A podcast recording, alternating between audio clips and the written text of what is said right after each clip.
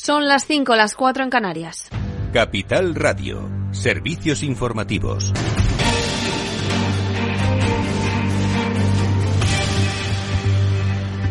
Muy buenas tardes. La cesta de la compra continúa siendo protagonista. Podemos propone intervenir el mercado de los alimentos, plantea una cesta de la compra, dice, con precios previos a la guerra de Ucrania. Dentro de esta medida entrarían ayudas directas a los pequeños comercios para compensarles ante las eventuales pérdidas por el tope a sus productos. La ministra de Trabajo, Yolanda Díaz, ha explicado que los precios son imposibles y todas las medidas son claves. Una familia con un salario de 1.000 euros o un trabajador o trabajadora o 1.200 euros al mes no es capaz de eh, bueno, realizar la cesta de la compra en la calidad eh, que nos merecemos. Por tanto, todas las medidas son bienvenidas. Por su parte, desde el PSOE, la vicepresidenta de Asuntos Económicos, Nadia Calviño, explica que el Gobierno ya ha adoptado medidas para contener los precios de los alimentos, en particular la rebaja del IVA a alimentos básicos, aprobada en diciembre. Y sobre el protocolo antiaborto de Castilla y León, el presidente de la Junta, Alfonso Fernández Mañueco, decía que está al mediodía que no se va a obligar ni a mujeres ni a médicos a nada y que la legislación no ha cambiado. Ni la legislación ha cambiado, ni la Sociedad de Ginecología ha solicitado introducir modificación alguna. No se obligará a los médicos a nada, no se obligará a las mujeres embarazadas a nada. Serán ellas, como hasta ahora, las que libremente podrán solicitar los recursos que tienen a su disposición. Protocolo, recordemos, de la Consejería de Sanidad para evitar abortos eh, que decían desde Vox, Juan Gallardo de Vox, que los médicos estaban obligados a ofrecer a las mujeres escuchar el latido del feto, una ecografía 4D. El Gobierno ha anunciado que vulnera el derecho a las mujeres y Pilar Alegría se ha preguntado dónde estaba estos días, Feijo. Escuchamos a la ministra portavoz del PSOE. Han pasado ya cuatro días y el señor Feijó sigue haciendo lo que mejor sabe hacer guardar silencio, escurrir el bulto, escaparse de la foto, pero esta vez no vale. Porque tiene que responder, tiene que decirnos algo. Porque si sigue callado, si sigue como hasta ahora, solo lo entenderemos de una manera. Y es que le falta autoridad, tiene ausencia de autoridad dentro del Partido Popular. Y los precios altos también en la vivienda, que se encarece un 8,4% y en zonas metropolitanas sube casi un 11%. Lady Silva, más detalles. Buenas tardes. El precio en el mercado de la vivienda se encarece un 8,4% respecto a diciembre de 2022 y dentro de esta subida, las zonas de la capital y de las grandes ciudades son las que más suben con un aumento del 10% según los datos comunicados por la tasadora inmobiliaria TINSA.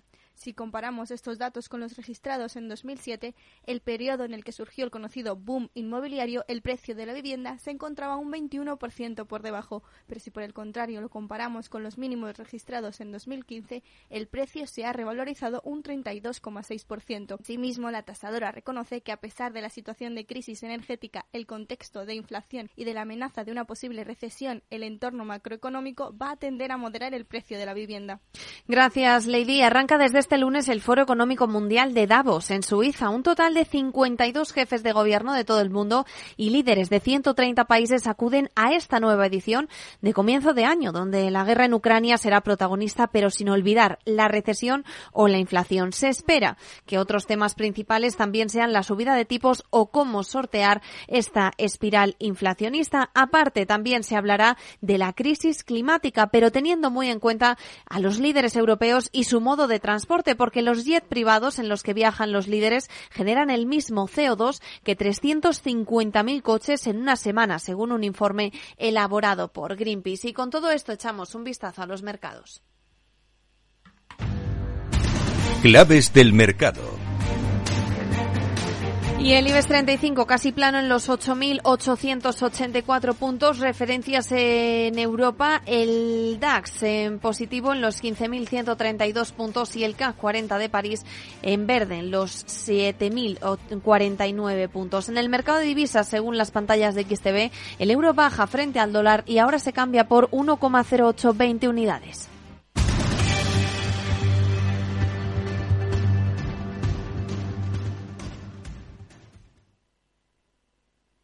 ¿Es de los que busca oportunidades en todas partes? CMC Markets le ofrece más de 12.000 productos en una sola plataforma múltiples veces premiada, con comentarios de mercado de expertos, noticias de Reuters, herramientas de análisis y mucho más. Todo ello para inversores comprometidos con su trading. Opere con el mejor. Pruébelo sin compromiso con una cuenta demo. Entre en cmcmarkets.es o llame al 911 140 700. CMC Markets. Más de 30 años siendo su broker online de confianza. Los CFD son instrumentos complejos y están asociados a un riesgo elevado de perder dinero rápidamente debido al apalancamiento. El 77% de las cuentas de inversores minoristas pierden dinero en la comercialización con CFDs con este proveedor. Debe considerar si comprende el funcionamiento de los CFDs y si puede permitirse asumir un riesgo elevado de perder su dinero. Salón. Gotera. Todo seco. Es muy simple asegurarse con el Betia. Simple, claro, el Betia. Mercado Abierto con Rocío Arbiza. Seguimos, retomamos Mercado Abierto, seis minutos los que pasan ya de las cinco en punto de la tarde, de las cuatro si nos están escuchando desde Canarias en esta jornada descafeinada en las bolsas por esa ausencia de negociación en el principal mercado del mundo, en el mercado estadounidense. Entre tanto, el IBEX aquí lo tenemos completamente plano en 8.881 puntos y los índices europeos se mueven con ganancias moderadas. Redrive, el renting de usados de ALD Automotive, patrocina este espacio. Entra en aldautomotive.es y descubre todas las ventajas. Esta semana, el jueves 19, en Capital Radio nos vestimos de gala para entregar los premios Capital 2023. En la categoría de excelencia en digitalización y empleo está nominada la compañía cotizada en el Nasdaq Pegasystems. Vamos a acercarnos a su día a día, a sus planes de futuro con su director general para España, Javier Fernández. ¿Qué tal, Javier? Muy buenas tardes. Hola, muy buenas tardes, Rocío. Encantado de saludarte. Bueno, para quien no les conozca, ¿quién es Pegasystems y qué es lo que hacen ustedes como compañía exactamente? Muy bien, pues mira, siendo concretos, Pega es una compañía americana, nacida y afincada en Boston, creada en el año 83 y en la actualidad cuenta con una plantilla de unos 6.000 empleados, con presencia en más de 40 países y para posicionarnos somos una compañía que factura alrededor de 1,3 billones de dólares americanos. En relación a lo que hace Pega, aunque es extenso, pues me gustaría decir que es una empresa de software que desarrolla una plataforma de, low code, o lo que se denomina código cero, enfocada para la toma de decisiones, impulsadas por herramientas de inteligencia artificial para automatización del flujo de trabajo. Nosotros queremos destacarnos diciendo que nos dedicamos a la automatización de procesos end-to-end, es decir, lo que incluye el case management, la robotización, la orquestación de procesos y un largo etcétera. Nuestro fin, por tanto, es gestionar la complejidad de estos procesos en nuestros clientes. Y luego ya alguna, algunos temas, eh, Rocío, relativos al posicionamiento de Pega, ¿no? Eh, en este sentido, quería contarte que los analistas nos han calificado como los productos mejor valorados en todos los mercados en los que competimos. Y esto para nosotros es realmente pues increíble. Somos reconocidos por Gartner y por Forrester en todos los aspectos relacionados con la automatización, como es el low cost, la toma de decisiones en tiempo real, la multicanalidad y todo lo relativo a los procesos relacionados con relación a los clientes. Y por último, incluimos además la capacidad de pega en reutilización de los procesos. Esto conlleva menores tiempos de implantación y mayores facilidades para realizar el cambio, ¿no? Los cambios. Ten en cuenta, Rocío, que nuestro lema de compañía es Build for Change, es decir, preparados para el cambio. Es decir, no solo estamos preparados para los cambios que tenemos que realizar hoy, sino también los cambios que vamos a tener que acometer en el futuro, ya sea por cambios en el mercado, en la demanda, en los productos o por temas legales o regulatorios. Todo ello nos lleva a que estos cambios se hagan de forma rápida, lo que garantiza una rápida respuesta a estas necesidades. ¿Pero qué tipo de soluciones ofrecen principalmente y a qué tipo de clientes? Oye, pues dada, dada la funcionalidad de nuestra compañía, nos dedicamos a clientes grandes, clientes complejos, clientes de banca, de seguros, de telcos y del sector público, donde a su vez tienen muchos clientes, mucha, mucha multicanalidad, muchos procesos y al final Pega lo que hace es posicionarse entre los canales que, en lo que llamamos los frontend, lo que da sentido a la conexión con los clientes con el backend, o sea, con los repositorios de las grandes empresas. Entonces, en estas empresas grandes donde existe complejidad es donde Pega tiene su posicionamiento.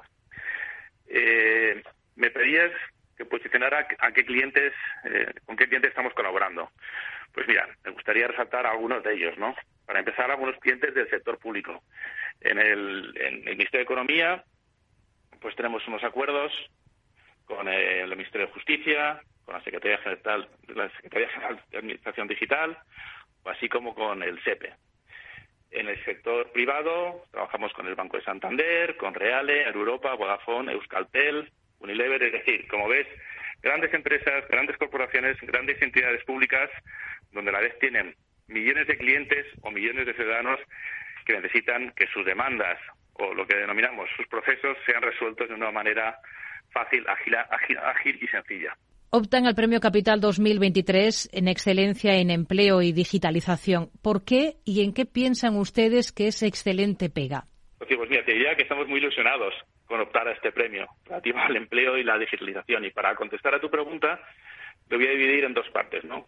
Con respecto al empleo, ¿por qué queremos optar a este empleo, a este premio en relación al empleo? Primero quería resaltar todas las acciones que hemos hecho con, ah, el CEPE y con la Fundae, donde para empezar hemos firmado un convenio para la capacitación tecnológica de, trabajadores en toda España. También participamos activamente en el espacio Digitalizate, donde hay más de 50 empresas que comparten recursos formativos en el ámbito tecnológico y de la digitalización. También hemos participado en el Salón Internacional de la Formación del Empleo, denominado Formando Futuro. También somos parte de la nueva iniciativa del Gobierno por el Pacto por la Generación D, donde hemos puesto a disposición de todos los ciudadanos toda una batería de elementos de formación y nuevas tecnologías. También en el ámbito público-privado quiero resaltar la participación con varios de nuestros integradores, en este caso con Iguay, donde hemos realizado un curso homologado por el Ministerio de Formación relativo al tema eh, legal y, normativo con la Universidad Autónoma de Madrid. Eso, eh, Rocío, en relación al tema del empleo. Y luego la digitalización. Lo primero es porque nos hemos convertido en la plataforma estándar de digitalización y automatización de las administraciones públicas, sobre todo de la Administración General del Estado, y estamos ayudando en los grandes proyectos del Plan de Recuperación y Transformación y Resiliencia, con importantes organismos como la Secretaría General de Administración Digital, el Ministerio de Justicia o el SEPE. También en este ámbito de la digitalización quiero resaltar proyectos muy relevantes como, todo, como es toda la, gestión de ayudas y subvenciones, denominada IGRAN, que se está liderando desde la Secretaría de Estado de Digitalización e Inteligencia Artificial. Y luego ya, más allá de las administraciones públicas, como te contaba, contamos con grandes acuerdos con los grandes clientes de España en el, en el sector de banca, seguros y telco. Y por eso yo creo que estos son nuestros valores para optar a este empleo relativo al empleo y a la digitalización de las organizaciones. Estamos en un entorno económico complicado, aunque España parece que se puede librar de una recesión. El contexto, en todo caso, es adverso, es muy exigente. ¿Cómo se están adaptando ustedes a este escenario? ¿Cómo ven las cosas? Pues mira, eh, la, la situación es inestable. Tenemos las noticias que tiene el resto del mundo, inestabilidad, hay una guerra en marcha, una inflación estructural por el lado de la oferta, temas de restricciones de materias primas y la realidad la realidad está ahí. Lo que a la pregunta de cómo nos amoldamos nosotros a esta situación, pues yo creo que me gustaría resaltar una cosa, ¿no? Nosotros, aunque seamos una empresa tecnológica, eh, te diré, por ejemplo, que cada vez que realizamos una propuesta comercial, antes de eso realizamos un estudio completo de cuál es el valor que aportamos al cliente. Es decir, queremos que haga una inversión en tecnología de pega, pero queremos mostrarles cómo nos van a hacer sus beneficios. ¿Y cómo se ven estos beneficios? Pues ya sea en términos de ahorro de costes, de eficiencias, incrementos en la satisfacción del empleado o del ciudadano, reducción de la tasa de abandonos, eh, reducción del tiempo de resolución de los procesos, etcétera, etcétera, etcétera. Es decir, somos conscientes de que las empresas tienen un futuro incierto. Somos conscientes de que las empresas tienen que optimizar. Y todas nuestras propuestas comerciales van acompañadas de temas relativos a su negocio o en el caso de administraciones públicas a una mejor eh, un mejor servicio. Y por eso creo que somos disruptivos, es decir, o conseguimos resultados de negocio o conseguimos resultados de, mayor satisfacción y servicio al ciudadano o nuestra propuesta tecnológica pierde parte de su valor. ¿Qué planes de crecimiento tienen en España? ¿Cuál es su estrategia y, sobre todo, qué metas se ponen? Pues mira, en cuanto al crecimiento en España, yo aquí te contestaría en dos vertientes. La primera es cómo crecer como compañía y la estrategia es clara. Nuestros objetivos son las grandes compañías, las grandes organizaciones y las grandes entidades del sector público que dan servicio a clientes y ciudadanos. Eso es un primer foco de mercado. Y segundo, para que crezca Espega en España como compañía, también tenemos que hacer crecer a nuestros socios. ¿Quién son nuestros socios? Pues los grandes integradores como Iguay, Accenture, KPMG, Price, porque sin ellos nuestra tecnología es difícil de implantar. Por tanto, está claro que nuestra estrategia de crecimiento es foco en las grandes organizaciones y desarrollo de todo el canal de integradores, tanto nacionales como internacionales, que puedan soportar la implantación de esta tecnología. Javier Fernández, director general de Pegasystems España. Gracias. Muy buenas tardes. Un placer, Rocío. Muy buenas tardes.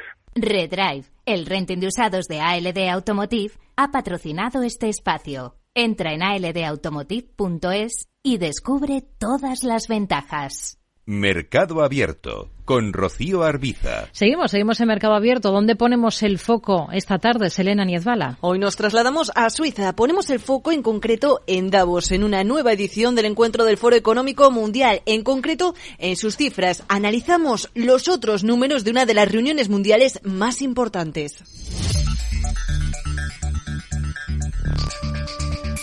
Jefes de Estado y de Gobierno se reúnen desde hoy lunes en la edición número 53 de esta prestigiosa reunión en Suiza bajo el lema Cooperación en un mundo fragmentado. Por delante o entre medias del debate, la guerra en Ucrania cumple 327 días desde el inicio de la invasión. En el camino se estiman que alrededor de 200.000 soldados han perdido la vida. Por otro lado, la inflación continúa bajo el foco de atención. Hasta el 57% de los responsables de grandes empresas considera que seguirá el alza en Europa y en menor medida un 24% que lo hará en Estados Unidos. Mientras tanto, en un contexto de crisis energética y altos precios, 95 empresas energéticas y alimentarias habrían duplicado sus beneficios en 2022, tal y como denuncia la ONG Oxfam, que insistirá en Davos acerca de la aplicación de impuestos extraordinarios para los más ricos. Y todo ello, por cierto, al tiempo que el presidente de Sudáfrica, Cyril Ramaphosa, ha cancelado la asistencia al evento por la profunda crisis eléctrica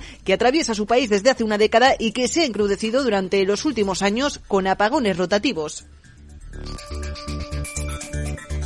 Por otro lado, la directora gerente del Foro Económico Mundial, Sadia Zaidi, ha compartido también sus cifras en relación al estado de la economía global, economía que ha calificado de precaria al tiempo que augura recortes por parte de las compañías. La mayor parte de ellos, hasta el 86% de los casos, según una encuesta realizada por el mismo Foro Económico Mundial, se deberá a reducción de costes operativos y en un 78% a que se resuelvan con despidos. Y atención al dato porque hasta dos tercios de los encuestados Estados creen que en 2023 será el año que finalmente se alumbre una nueva recesión global. También hay espacio para la sostenibilidad en los datos, hasta 350.000 automóviles que reflejan el equivalente de la contaminación que se producirá a causa de los traslados y movimientos de jets privados para acudir al encuentro según Greenpeace. Escuchamos a su portavoz en España, Carlos García Paret. Un jet privado emite en tres horas lo mismo que un ciudadano o ciudadana europea media durante un año, con lo cual lo, lo denominamos bombas climáticas. Y atención a este dato que hemos conocido también en el marco de esta cita de líderes globales en Davos. Alrededor del 1% de la población más rica del mundo acumula más del 60% de la riqueza que se ha producido desde 2020, según la ONG Oxfam Intermón.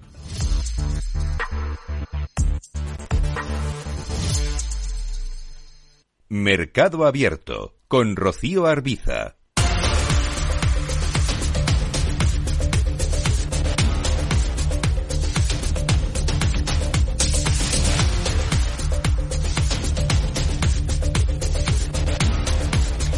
Vamos a mirar al mercado de divisas con Miguel Ángel Rodríguez, experto en mercados de CAPEX. ¿Qué tal, Miguel Ángel? Muy buenas tardes. Hola, ¿qué tal? Muy buenas tardes, Rocío. Buenas tardes. Bueno, hoy no tenemos negocio en Estados Unidos. Esto se nota en todos eh, los activos, en el resto de índices. ¿Ve al euro sosteniéndose por encima de esa cota de los 1,08 de manera consistente frente al dólar? ¿Hay argumentos para ello? Sí, sí, efectivamente hoy hay poca actividad en el mercado, pero sí, el, el euro ya se mantiene por encima de los niveles de 1,08. Después eh, sobrepasó un nivel importante que era 1,0780 aproximadamente. Hay razones, hay razones eh, por los dos lados, por la parte del dólar y por la parte del euro. El dólar se debilita con los tipos de interés de mercado, la rentabilidad de los bonos cayendo después de las últimas cifras que hemos conocido de tanto de IPC como las, los salarios en Estados Unidos en concreto están presionando a la baja. Esto se mantiene, la tendencia del dólar a la baja, el euro Parece que le, escuchamos con cierta dificultad, se entrecorta un poquito, no sé si tiene manos libres o está en un lugar con poquita cobertura, Miguel Ángel. Sí, eh, no estoy con manos libres. ¿Se oye mejor ahora? Ahora sí, así que vamos a cruzar dedos. Nos comentaba. bueno, vamos a ver. No, estaba diciendo que el euro también tiene sostenibilidad, o sea, tiene empuja alcista por los tipos de interés en, en Europa que van a seguir subiendo durante más tiempo. Por lo tanto, hay previsiones de un euro dólar para este año en la zona de 1,15, o sea, que quizás estemos empezando todavía. Hmm. Esta semana la atención de los inversores va a estar eh, en esa reunión del Banco de Japón. El mes pasado el Banco Central nipón sorprendía al aumentar su límite para el rendimiento eh, del bono a 10 años del 0,25 al 0,5, duplicando por tanto su banda de, de control. ¿Es de los que ve riesgo de un final anticipado de ese control de la curva por parte del BOJ? Sí, parece ser que todo indica que la política monetaria ultra expansiva que ha mantenido el Banco de Japón durante los últimos nada más y nada menos que 30 años parece que está llegando a su fin. Eh, un cambio también dentro de la presidencia del, Banco de Japón también va a ayudar a que esto sea así y posiblemente veamos medidas en este sentido en definitiva de tipos de interés más altos ¿no? en Japón y esto ayudará pues a, lo que estamos viendo últimamente, a una tendencia del yen japonés al alza que ha comenzado recientemente, pero que posiblemente se va a prolongar en este periodo. Sí. ¿Hasta qué niveles, por ejemplo? ¿Hacia dónde le ven ustedes potencial o recuperación al yen? Bueno, de momento hay unos niveles muy cercanos, en la zona de 126 aproximadamente, ahora está por encima de 128, pero muy posiblemente lo veamos a 120 o por debajo en el transcurso de este año. Hmm. Según una encuesta de Bloomberg, la batalla del Banco Central Europeo contra la inflación puede terminar dentro de medio año. Sus encuestados esperan dos aumentos de medio punto en las reuniones de febrero y marzo, seguidos de un aumento de 25 puntos básicos en mayo o en junio y que se comience a reducir la tasa a cotas del 3% a comienzos del tercer trimestre de este ejercicio. No sé si se enmarca también usted en estas previsiones. Sí, es bastante probable. Esta previsión tiene sentido. Subidas de medio punto vamos a ver al menos dos, ¿eh? quizás tres, pero bueno, la tercera puede ser algo menor. Depende de lo que haga también la Reserva Federal, eh, que en este sentido puede también aminorar a la marcha, ¿no? En cuanto a las subidas de tipo. Y luego lo más probable es que se mantengan, se mantengan altas, ¿no? Lo de reducir tipos más adelante va a ser muy improbable, a menos que tengamos un escenario de recesión muy prolongada, que no parece de momento, sí algo de recesión técnica en algunos países de la Unión Europea, pero sí, evidentemente esperamos por lo menos tres subidas de tipos más, alguna de ellas un poco menor, y luego mantenimiento en el transcurso de este año, sí. Hmm. ¿Ha habido alguna referencia hoy macro aquí en Europa? Por ejemplo, ¿qué le parece el dato de precios mayoristas de Alemania del global del último ejercicio de 2022, con una subida interanual que ha sido del 12,8%? Bueno, es un buen dato, es una caída bastante significativa. Hay que tener en cuenta que este indicador es un precursor, es un indicador adelantado de lo que es la inflación, ¿no? El IPC, sobre todo, y esto augura pues mejores datos más bajos, ¿no? De inflación en el futuro, que es lo que se está pretendiendo. Aún así, como he dicho anteriormente, el Banco Central Europeo tiene que ajustar los tipos de interés al alza y no por esta razón hmm. va a, va a bajar los tipos de interés eh, antes de tiempo y, posiblemente también le dé algo de soporte al euro este, este tipo de, noticias, mm. de cifras. ¿En qué tipo de estrategias con divisas se enfocaría ahora mismo? ¿Dónde, dónde ve opciones o las opciones más interesantes? Bueno, ahora para este año, casi para todo el año, lo que vamos a estar enfocados es en vender dólares, ¿eh? en debilidad del dólar contra el yen, como he explicado anteriormente, dólar yen, contra el euro, euro dólar alcista y también otras divisas, como puede ser la libra, incluso la libra dólar que está algo más debilitada pero tiene potencial alcista, o sea, comprar libra dólar y otra un poco más exótica, pero muy interesante, que es el dólar australiano. El dólar australiano tiene bastante potencial alcista contra el dólar, por lo tanto, vender dólares contra estas cuatro divisas principalmente. Sí. Oro, ¿qué, ¿qué espera de este activo a medio plazo? Bueno, el oro teniendo en cuenta que eh, tiene una correlación alta negativa con el dólar, ¿eh? pues el dólar es alcista claramente, ¿no? Por esta razón, tipos de interés que ya no suben tanto en Estados Unidos, dólar a la baja, y luego últimas noticias que hemos tenido de que se han publicado compras de, de, oro en grandes cantidades por bancos centrales, entre ellos el de China, que compró en noviembre, en diciembre, casi 65 toneladas de oro. Entonces, soporte. Por lo tanto, el oro podemos verlos en niveles mm, bastante más altos, por encima de 1900, 1920, 1930, es posible que lo veamos, sí. Miguel Ángel Rodríguez, experto en mercados de CAPES. Gracias. Muy buenas tardes. Muy buenas tardes. Gracias a ti. Hasta luego. Bueno, pues son algunas de las claves de esta jornada en la que estamos muy pendientes de esa evolución de este activo, del oro, por ver si logra mantenerse por encima de esa cota de referencia, de esa cota de los 1.900 eh, dólares la onza, en una jornada en la que si echamos un vistazo al mercado de divisas tenemos eh, algo de de cesión de terreno para el euro, para la moneda única, está recortando apenas un 0,10% hasta cotas de 1,0822 unidades frente al billete verde estadounidense, según las pantallas de XTB. Selena.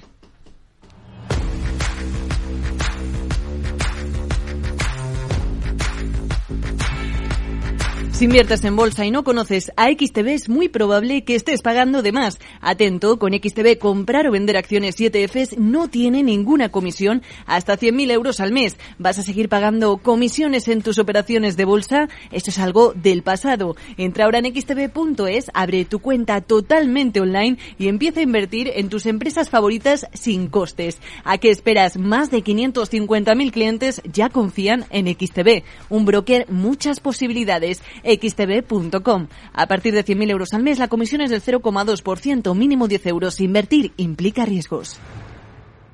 Mercado Abierto con Rocío Arbiza.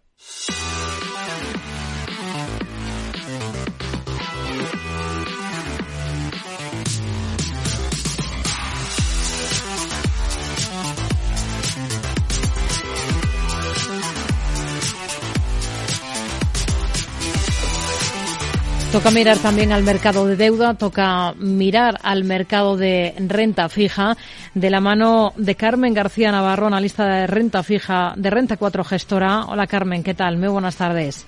Muy buenas tardes, Rocío. Bueno, ¿qué ha sido lo más interesante en esta jornada, en este lunes? ¿Hasta qué punto se nota la ausencia de negociación en el mercado estadounidense? Bueno, pues hoy, como muy bien decías, al ser festivo hemos tenido un mercado de deuda bastante tranquilo. Eh, de hecho, si tuviéramos que destacar algún mercado, pues destacaríamos Reino Unido, donde hemos visto ampliaciones de los tipos de interés, pero el resto de Europa, salvo ligeros descensos y los tipos a corto plazo, no, ha habido prácticamente movimiento. Y por el lado corporativo, en cuanto a los índices de crédito, hemos visto que igual han estado muy planos, pero aquí sí que destacaríamos que hemos visto nuevas emisiones en el mercado primario. Es ser un día festivo, eh, hemos visto que el mercado primario sigue muy, muy fuerte, como todo este mes de enero, y hemos visto, por ejemplo, EDP lanzando hoy un nuevo bono híbrido eh, cuyos fondos pues bueno servirán para, para recomprar el bono híbrido que tiene emitido de 2024. Con lo cual, eh, por destacar, destacaríamos eh, pues eso, el, el mercado primario corporativo hoy. Hmm. Desde marzo de este año, el Banco Central Europeo permitirá que 15.000 millones de euros al mes de la deuda en su cartera alcancen su madurez sin adquirir nuevos títulos con los que reponerlos. Pese a ello, la institución sigue teniendo una presencia más que notable en el mercado y va a adquirir bonos por valor, se calcula, de más de 180.000 millones de euros a lo largo de este ejercicio 2023. ¿Esperan algún tensionamiento por este inicio de la retirada del Banco Central Europeo o estamos hablando de cifras muy asumibles? Eh, no, yo creo que esto está más que descontado, ¿no? Entonces, eh, lo que esperamos es que eh, la volatilidad del mercado va a venir eh, vinculada por datos de inflación, empleo y por las próximas reuniones que vamos a tener de bancos centrales. Es decir, que estaremos muy atentos a los discursos y a las pistas sobre dónde vamos a ver ese pico de subida de tipos. Y en cuanto a futuros sesionamientos, por supuesto, lo que esperamos y creemos que quitar a un gran comprador del mercado, pues hace que, por supuesto, vamos a tener una mayor volatilidad para los próximos meses, incluso años, que la que hemos tenido en años pasados. Hmm. ¿En qué tipo de deuda han comenzado ustedes el ejercicio cargando las cintas por el lado soberano? Pues mira, seguimos apostando por la deuda española. Yo creo que aquí a los plazos cortos tiene bastante sentido entrar en letras, eh, eh, tanto para el inversor particular como para nosotros, en nuestro caso, los fondos para remodelar la liquidez. Y en ese sentido creemos que no hay que complicarse y, con las empresas españolas es suficiente. Hmm. ¿Y por el lado corporativo? Por el lado corporativo seguimos centrados en bonos senior investment grade a un plazo que todavía no es muy largo, uno o dos años, porque es verdad, como decíamos antes, que no sabemos dónde va a estar el pico de subida de tipos de interés y el pico de inflación, con lo cual todavía estamos a corto plazo, eh, pero sí muy pendientes de en algún momento incrementar la duración. ¿Qué, ¿Qué, argumento ven ustedes como el más claro para ser optimista este año con, con este activo, con la renta fija? Bueno, pues ahora mismo está claro que con la inflación que todos estamos sufriendo en nuestro día a día, cobrar más, eh, cobra más importancia si cabe eh, rentabilizar nuestros ahorros para no perder poder adquisitivo. Ese sentido, la renta fija para las rentabilidades que ofrece actualmente es un activo muy adecuado para obtener un retorno. Además, cualquier inversor conoce que la rentabilidad que va a obtener eh, con un bono a su vencimiento eh, la puede conocer en el momento de la compra. Por lo tanto, nos parece que en ese sentido, y quitando la volatilidad que va a tener entre medias, eh, un bono tiene mucho sentido para, para ese ahorrador. Carmen García Navarro, analista de renta fija de Renta 4 Gestora. Gracias. Muy buenas tardes. Gracias, Rocío. Hasta luego. Pues es lo más interesante de esta jornada. Se ha notado mucho en el mercado de deuda esa ausencia de la sesión de operativa en el principal mercado del mundo, en Estados Unidos. Tenemos ahora mismo al bono español a 10 años en cotas del 3,15%, el alemán al mismo plazo en el 2,19%, en ambos casos con eh, ligeros recortes en ese rendimiento. Mientras sabemos que el Tesoro Público espera colocar mañana entre 1.500 y 2.500 millones de euros en una subasta de letras a 3 y 9 meses. En la última emisión de letras a 3 y 9 meses, el pasado diciembre, el Tesoro colocaba pues eh, cerca de 1.180 millones con un interés marginal del 1,64% en las letras a tres meses y del 2,38 en las letras a nueve meses. Todo también mientras eh, estamos escuchando mm, situación de mercado, declaraciones de la agencia Moody's señala que la mayoría de la zona euro se verá arrastrada a la recesión este año como consecuencia del impacto negativo de la crisis energética, el aumento de los tipos de interés y la desaceleración del crecimiento global. Anticipa Moody's que el 60% de los países del euro va a registrar una contracción leve de la que va a escapar España con un crecimiento estimado aquí en nuestro país del 0,9%. En la era de la realidad virtual y teletrabajo, las empresas utilizan cada vez más los servicios en la nube e Internet se convierte en la nueva red corporativa. Pero la nube no siempre es un entorno muy seguro. Zscaler, con su nuevo y radical modelo Zero Trust, asegura usuarios y cargas de trabajo tanto de aplicaciones públicas como privadas. Descubra más en zscaler.es. 72 años y emprendes un proyecto de innovación. ¿Ser emprendedor no tiene edad? Con la edad es aún mejor. ¿Tú también quieres hacer cosas increíbles en tu jubilación? Mafre presenta el programa Tu Futuro. La gestión de planes de pensiones que se adapta a ti ahora hasta con un 4% de bonificación por traslado. Consulta condiciones en tu oficina Mafre o en mafre.es. Este invierno en Repsol queremos que sigas ahorrando en carburante. Por eso sigue disfrutando de un descuento de 10 céntimos por litro al pagar con Wilet sin límite de litros ni de importe. Si todavía no tienes Wilet, descárgatela ahora y empieza a ahorrar. Ven a nuestras estaciones de servicio y aprovecha este descuento hasta finales de marzo. Más información en Repsol.es. Mercado Abierto con Rocío Arbiza. Vamos a analizar el cierre de la jornada en la bolsa española. Lo vamos a hacer de la mano de Juan Esteve, director de inversiones de Cow Markets. ¿Qué tal, Juan? Muy buenas tardes. Muy buenas tardes, Rocío. Bueno, ¿qué le ha parecido lo que hemos visto en el mercado español de renta variable? Una jornada eh, muy descafinada, eh, con todo el mundo pendiente de esa ausencia de negocio en Estados Unidos, ¿no? Sí, sí, por supuesto. Hoy tenemos, hemos tenido la parte buena de las sesiones que hemos conseguido mantener, por lo menos a estas horas, el, el nivel al que hemos abierto, cayendo solo un 0,10%, intentando atacar esos 8.900 que lo hemos conseguido en parte de la mañana, pero al final yo también destacaría el comportamiento de varias compañías en el Investing Day como ha podido ser Enagas, que también ha tenido noticias positivas, IAG, y algunas y la parte negativa de los bancos que quizás son los que más han sufrido durante la sesión de hoy. Pero yo creo que en conjunto nos podemos quedar con la parte positiva de que por lo menos el IBEX durante todas las sesiones que llevamos de año está teniendo un comportamiento muy positivo en lo general. Ha citado Enagas, que es noticia por esa compra del 20% del interconector europeo BBL a la compañía alemana Uniper. ¿Qué le aporta a la compañía española? ¿Por qué es interesante, si es que le parece interesante esta operación? A mí me parece muy interesante porque al final lo que, uh, lo que le permite es poder avanzar en el posicionamiento como uno de los principales operado, operadores para reforzar también la seguridad del suministro energético en Europa. Eso está dentro de los planes de la compañía, de los planes de desarrollo, y creo que es un paso muy importante para la empresa que la hace posicionarse en una posición muy privilegiada en cuanto a, al resto de la competencia. Yo creo que, además el mercado se lo ha tomado bastante bien en la, la, la noticia de hoy, subiendo un 1,13%. Yo creo que es una buena elección para la compañía y es un buen movimiento que ha hecho. Hmm. Hay otros valores que tenemos en el punto de mira. Uno de ellos es, por ejemplo, Iberdrola. Eh, eh, su máximo responsable es uno de los líderes políticos que participa en ese foro económico de Davos, Ignacio Sánchez Galán. Ha aprovechado eh, su intervención allí para pedir más ambición para acelerar la electrificación. También ha pedido un marco estable para el desarrollo de las energías renovables. Es algo que repite mucho eh, Sánchez Galán. Para Iberdrola como compañía, ¿qué potencial le ven ustedes este año? Yo creo que Iberdrola como compañía energética tiene un potencial bastante importante también haciendo relación a que lo comentabas a esa implementación de la electrificación. Yo creo que ahora mismo todos los países van en ese camino en la electrificación, en, la, los vehículos, en muchos, en muchos ámbitos diferentes en la energía. Yo creo que todas estas compañías tienen un potencial realmente interesante. Habrá que valorar también y habrá que ver cómo es el caso de Iberdrola, que le ha pesado durante muchísimo tiempo la deuda que ha ido adquiriendo. Pero en conjunto, en el modelo de negocio, yo creo que es una empresa que puede hacerlo muy bien durante este año 2023. Hmm. Hay otros títulos, por ejemplo, Telefónica. Mm, es noticia también por lo mismo, participa, en este caso interviene el miércoles su presidente en ese foro económico de Davos. Visión para el valor este año, ¿qué es lo que espera de, Telefónica? Yo Telefónica lo tiene quizá un poco más complicado que lo que comentábamos Iberdrola. Sí que es cierto que es una empresa que tiene potencial, pero le pesa exactamente igual que Iberdrola una alta deuda que ha ido intentando ha intentado yendo recapitular o, redireccionar con diferentes ventas, diferentes adquisiciones, diferentes cambios de modelo de negocio que tenía. Yo quizá para Telefónica no tendría una visión tan positiva como la tendría para Iberdrola, así que creo que es una empresa que tiene muchísimo potencial, pero tiene que todavía reestructurar bastante cuál es su modelo de negocio y cómo está su deuda. Hmm.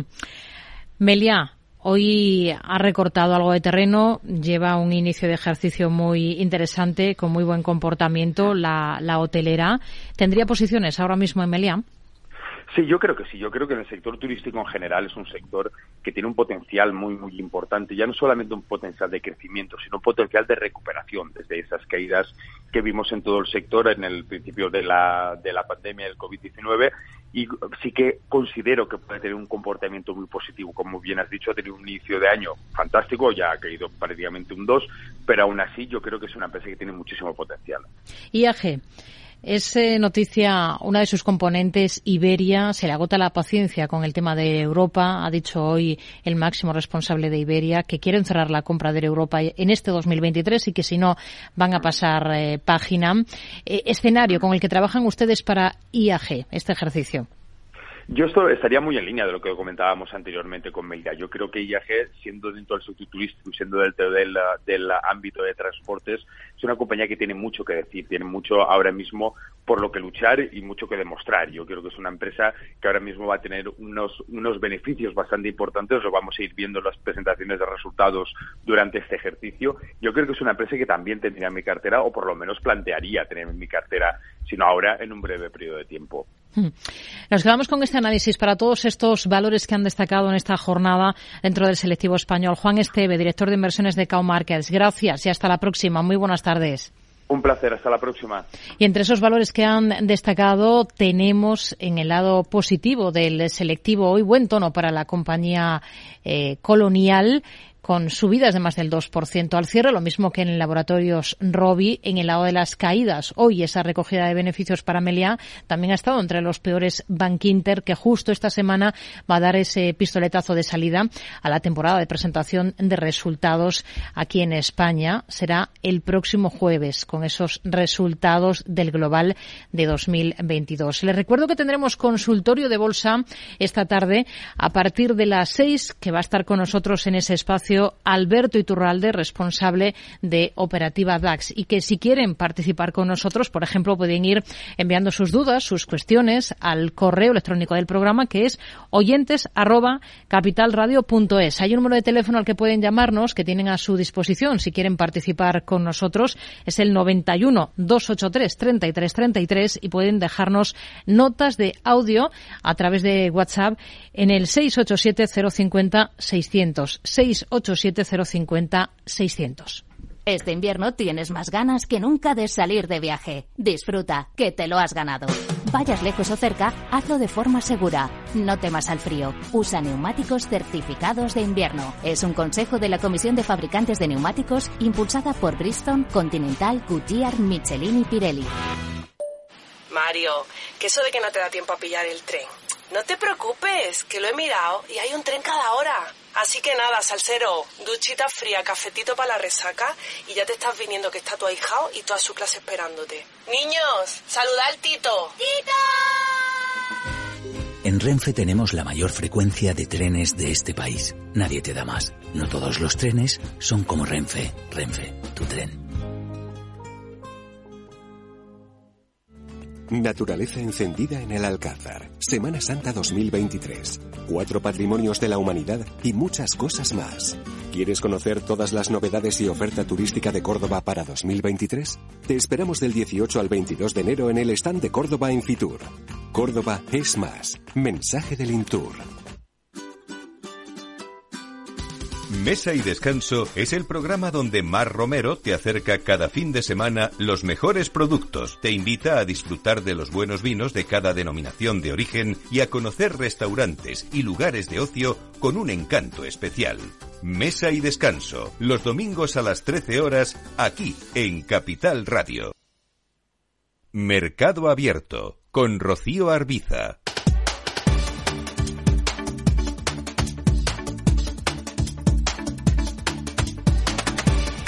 Seguimos en mercado abierto. Nos vamos a acercar ahora a una compañía que cotiza en la bolsa de Ámsterdam. Miramos a Walters Kluber, proveedor de información, formación y software para profesionales, que cuenta a sus espaldas con más de 180 años de historia y que lleva más de 30 aquí en el mercado español, en España. Hablamos con Alicia Feito, que es la responsable de desarrollo de negocio de Walters Kluber Legal Software aquí en España. ¿Qué tal, Alicia? Muy buenas tardes. Buenas tardes, ¿qué tal? ¿Cómo estáis? Muy bien. Bueno, ustedes acaban de dar un paso más en su estrategia y la parte de la que se encarga aquí en España acaba de, dar un paso al frente. Em, interesante en su crecimiento, entendemos, con la compra de, de, la AI, que es un proveedor especializado en tecnología de inteligencia artificial para despachos de abogados y departamentos jurídicos corporativos. Eh, con esto se introducen en este mundo de la inteligencia artificial, ¿no? ¿Qué supone para ustedes esta operación, esta compra? Bueno, pues eh, para nosotros, para Wolf Studio, la adquisición supone un avance ¿no? en el compromiso que tenemos con todos nuestros clientes y con los profesionales del sector de, servirles ¿no? tecnologías innovadoras para que puedan mejorar pues, pues sus resultados, su productividad. La verdad es que la inversión continua en tecnologías innovadoras son parte de nuestro ADN, de nuestro ADN del ADN de, de la compañía, pues por el objetivo que os decía, ¿no? de ofrecer mejores soluciones de mayor valor a nuestros clientes y poder avanzar en, pues en nuestro liderazgo ¿no? en el mercado. Siguen abiertos, entendemos, por tanto, a nuevas compras para, para crecer. Bueno, las compañías nunca hay nada sobre la mesa, las compañías siempre están eh, mirando hacia el mercado, pero ahora mismo no hay nada que, podamos decir, la verdad, no hay nada sobre la mesa. Hmm. Bueno, usted está al frente, lo decíamos al principio, de esa unidad de legal software de la compañía aquí en España, pero exactamente cuál es eh, el negocio del que se encarga, porque hemos leído algunos titulares eh, en el sentido de que una compañía sueca, Karnov, se ha hecho con el negocio de información jurídica que tienen ustedes aquí en España y en otros países, al tiempo que también compraba los de, los de otros competidores, por ejemplo, Thomson Reuters, aquí en España. Eh, aclárenos un poquito exactamente qué es lo que ha vendido Wolters Kluwer. Vale, bueno, pues Wolters Kluwer eh, ha decidido desinvertir en lo que es el negocio de información jurídica de Wolters Kluwer Legal Regulatory en España, más concretamente en España y en Francia. Es una decisión estratégica del grupo que quiere invertir en soluciones eh, pues más especializadas y, crecer en, base al negocio de software, de software jurídico. Es, bueno, básicamente esa ha sido la, operación, ¿no? Vender la parte, desinvertir la parte de, información eh, jurídica. Hmm. Claro, igual es interesante para que los oyentes se queden con una idea clara de lo que abarca la compañía, em, ver qué otras patas de negocio tienen ustedes, ¿no? Aparte de esta legal de la que se encarga de dirigir aquí en España. Es decir, cuáles son el resto de divisiones de, la empresa. Bueno, pues tenemos la división que yo creo que es muy conocida también en España, que es la división de Tax and Accounting. Eh, tenemos la división de Health también y tenemos la división de GRC. Y luego está la división de eh, Legal and Regulatory, de la parte del Legal Software, que somos ya, yo que soy responsable eh, del negocio. Hmm. ¿Y cómo marcha esta parte del, del, negocio concreta de la compañía aquí en España en este pues arranque de 2023? Pues le he de decir que va, va, va, va, muy bien en tiempos de incertidumbre. Sabemos que crisis, presión, llamámoslo como queramos, eh, al final las empresas buscan soluciones para mejorar su eficiencia, no hay más, hay que hacer más con menos. Y vemos que esta tendencia va a la alza, ¿no? Eh, hace poco, en, en, 2022, sacamos una encuesta, el Future Ready Lawyer, donde analizábamos las tendencias que van a pasar, ¿no? que van a acontecer en el sector y bueno, pues se decía que más del 79% de los encuestados iban a invertir en tecnologías, ¿no? Al final la digitalización está ahí y yo creo que todas las compañías se van sumando eh, al carro de, estar más transformadas totalmente. ¿Cuánto diría que pesa esta parte de legal en el global de negocio de la compañía, en una supuesta tarta, ¿no? Con todas las áreas. Pues a nivel global eh, supone como un 25%. No, no tengo ahora claramente el dato, pero aproximadamente. Mm. Hemos dicho al principio que la compañía lleva más de 30 años aquí en el mercado español. ¿Qué importancia tiene España en una compañía multinacional como es esta, eh, Walter Kluber? Bueno, nosotros vamos viendo eh, que al final nosotros tenemos unidades globales, es una unidad global, ¿vale? Tenemos diferentes eh, productos, pero que servimos de manera global y transversal a diferentes países. Y en cuanto me dices que qué importancia tienes, bueno, hace poco nosotros también hemos adquirido una compañía, hace prácticamente menos de seis meses, una de las compañías eh, líderes eh, en el segmento de la procura y de la, y de la automatización procesal. Y bueno, eh, eso lo que ha hecho también es crecer también nuestro negocio. ¿no? Entonces la importancia, bueno, pues es relevante. ¿Qué objetivos se marcan para este 2023 como empresa global y, con, y en el caso suyo para esta parte de, de software legal? Bueno, eh, la tendencia es, va a ser de crecimiento, estoy segura, porque eh, aunque el contexto económico puede parecer difícil, ¿no? La digitalización es un proceso que sigue avanzando eh, después de la, de la pandemia, ¿no? Nos obliga a todas las empresas a, a, ser más rápido, a actuar más ágil, a proteger el talento, cosa que es muy importante, ¿no? Y es muy importante también para nuestra compañía retener el talento y sobre todo en, los tiempos en los que corren ahora con las tecnológicas más todavía. es mm. uno de los retos que también estamos abarcando. Mm. Eh, compañías tecnológicas, sobre todo lo estamos viendo en las grandes americanas eh, que están eh, en este arranque de ejercicio anunciando muchos despidos. ¿Ustedes cuántos trabajadores tienen aquí en España? unos 650 trabajadores en lo que es la totalidad de la, de la compañía Wolters de España. Mm. Eh, han sido elegidos como compañía en varias ocasiones como una de las mejores empresas para trabajar. ¿Dónde piensa que, está la, o puede estar la clave? Bueno, eh, nosotros tenemos una política del talento muy eh, muy buena, ¿vale? Tenemos una retención del talento. Adicionalmente, tenemos muchos beneficios. Estamos con la Fundación Más Familia. Sabemos que hay mucha flexibilidad. Apostamos mucho por la innovación, ¿no? Yo creo que esos son elementos claves para retenernos, ¿no? Para retener todo el talento en la compañía. Alicia Feito, responsable de desarrollo de negocio de Walters Kluber Legal Software aquí en España. Gracias por atender la llamada de este programa de Mercado Abierto en Capital Radio. Muy buenas tardes. Muchísimas gracias a vosotros. Un saludo. Hasta luego. En Arquia Banca nuestros clientes son lo primero, por eso les ofrecemos soluciones de inversión personalizadas y adaptadas a su perfil de riesgo. Nuestro método, diseñamos una estrategia a largo plazo, combinando fondos consolidados y diversificados tras realizar un exhaustivo análisis de los mercados y las tendencias globales. Arquia Banca, cuidamos de su patrimonio como si fuese nuestro. Puede consultar los folletos informativos y los documentos con los datos fundamentales del inversor en los registros públicos oficiales de la CNMV, así como en www.arquia.es y oficinas de Arquia Banca. Mercado Abierto con Rocío Arbiza.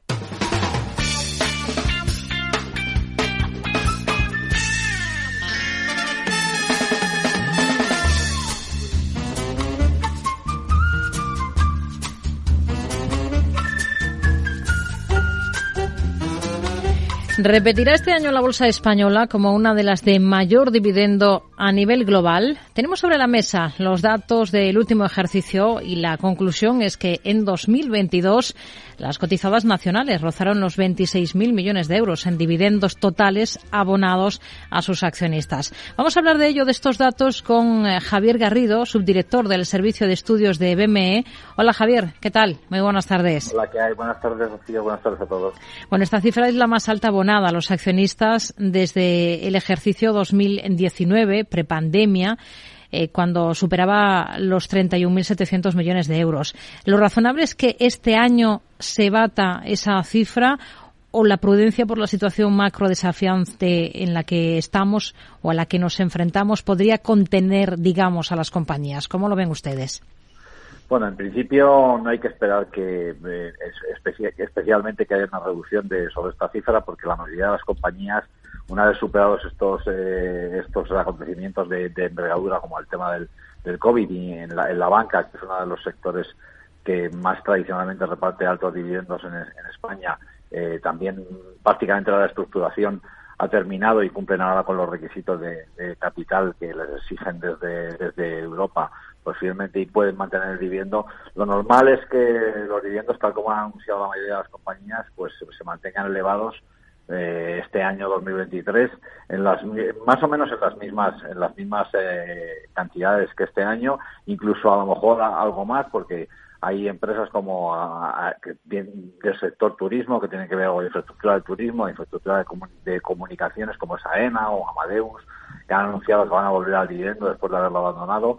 Y la bolsa española tradicionalmente se coloca entre las eh, entre las eh, plazas con mayor rentabilidad por dividendo desde hace muchos años, desde hace ya prácticamente 10, 15 años está en posiciones punteras internacionalmente y, y ofrece una rentabilidad por dividendo habitualmente del 4%. Ha hablado, hablado justo de este tema el presidente del BVA, Carlos Torres Vila, confía en superar este año el dividendo récord de la entidad registrado en 2022. Vamos a escucharle. Si tenemos en cuenta el beneficio esperado por el consenso para el conjunto del año y teniendo en cuenta también la política de payout del 40 al 50% que tenemos establecida, esperamos que el dividendo de este año supere con creces el del año pasado de 31 céntimos de euro, que ya fue el mayor dividendo en efectivo que hemos pagado en la última década.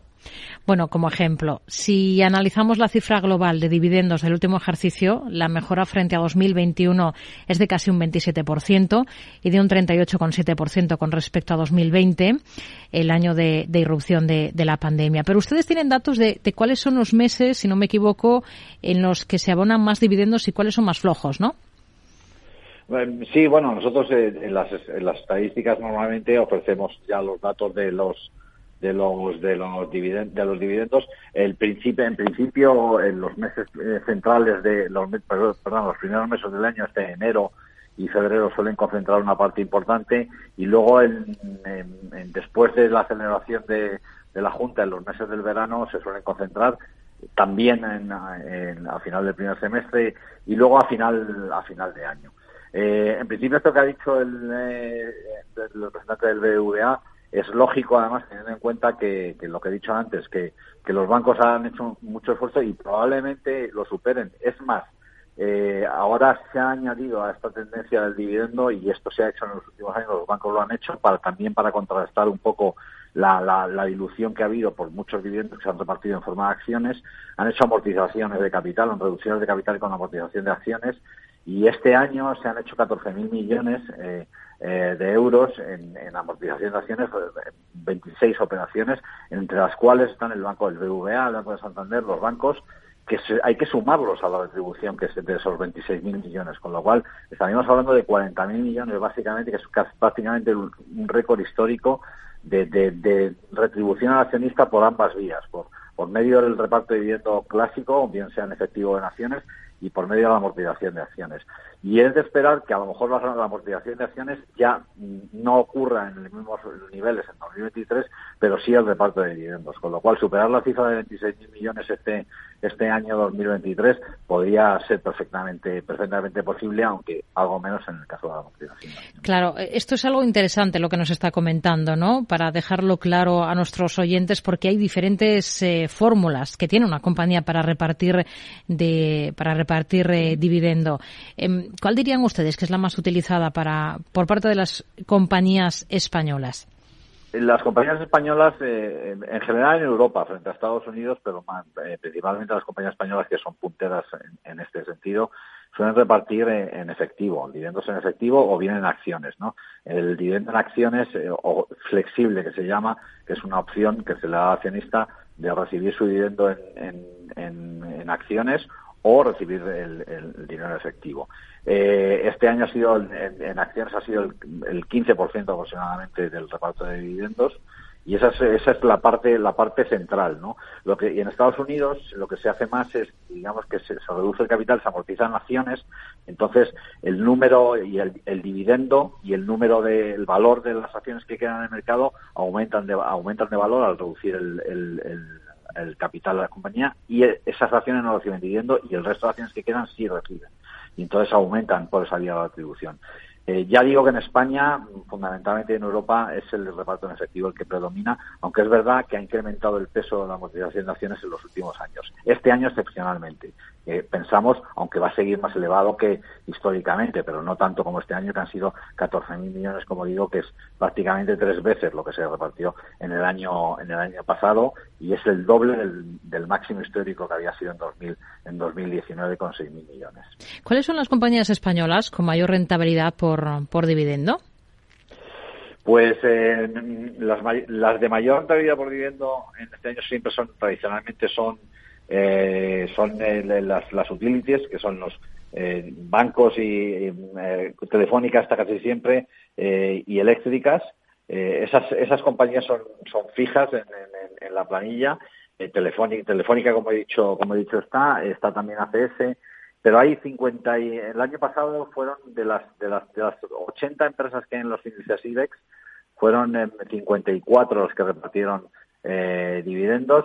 De ellas eh, eh, hay 20, alrededor de 30 superaban el 3% cuando el tipo de interés a 10 años eh, cerró en el 3% y ha estado muchos años, como sabemos, prácticamente en, el 0%.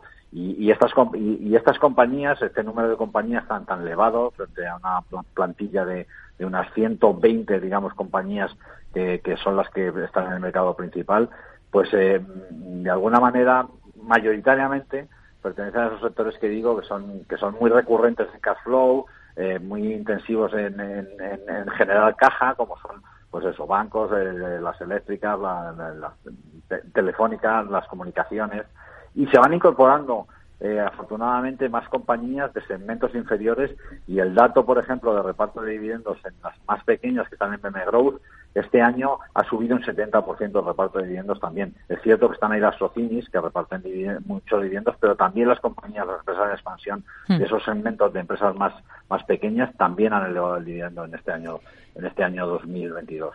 Hablaba de ese dato del 4% de media de rentabilidad por dividendo de la bolsa española. ¿Por qué ese liderato a nivel global? ¿Por qué esa tradición de generosidad aquí en España de las compañías a la hora de retribuir a, los accionistas? Pues porque por la vocación de largo plazo, que es un poco histórica, y, por esa estructura que he dicho, que es eh, sectorial, que en el caso de España está mucho más balanceada ese tipo de compañías muy recurrentes en, en, en, la caja y muy recurrentes en el reparto del, dividendo, que son la, banca y las, las utilities que he dicho, y, y eso es, una, es culturalmente por fidelización al accionista y es, un, es un, un elemento muy importante que además hace que las compañías españolas estén muy presentes en carteras internacionales mucho más que a lo mejor que por el, a veces por el tamaño que pueden tener, por esta recurrencia que para los gestores de carteras en muchos casos es muy importante para, para poder abonar a sus a sus eh, a los miembros, a los, a, los partícipes de sus de sus fondos eh, unos dividendos que muchos muchos eh, inversores demandan que de forma con cierta recurrencia pues recibir unos pagos periódicos que no solo sean esperar al, digamos, al crecimiento del, valor de la cartera y a la mm. venta al final de, de un periodo determinado. Javier Garrido.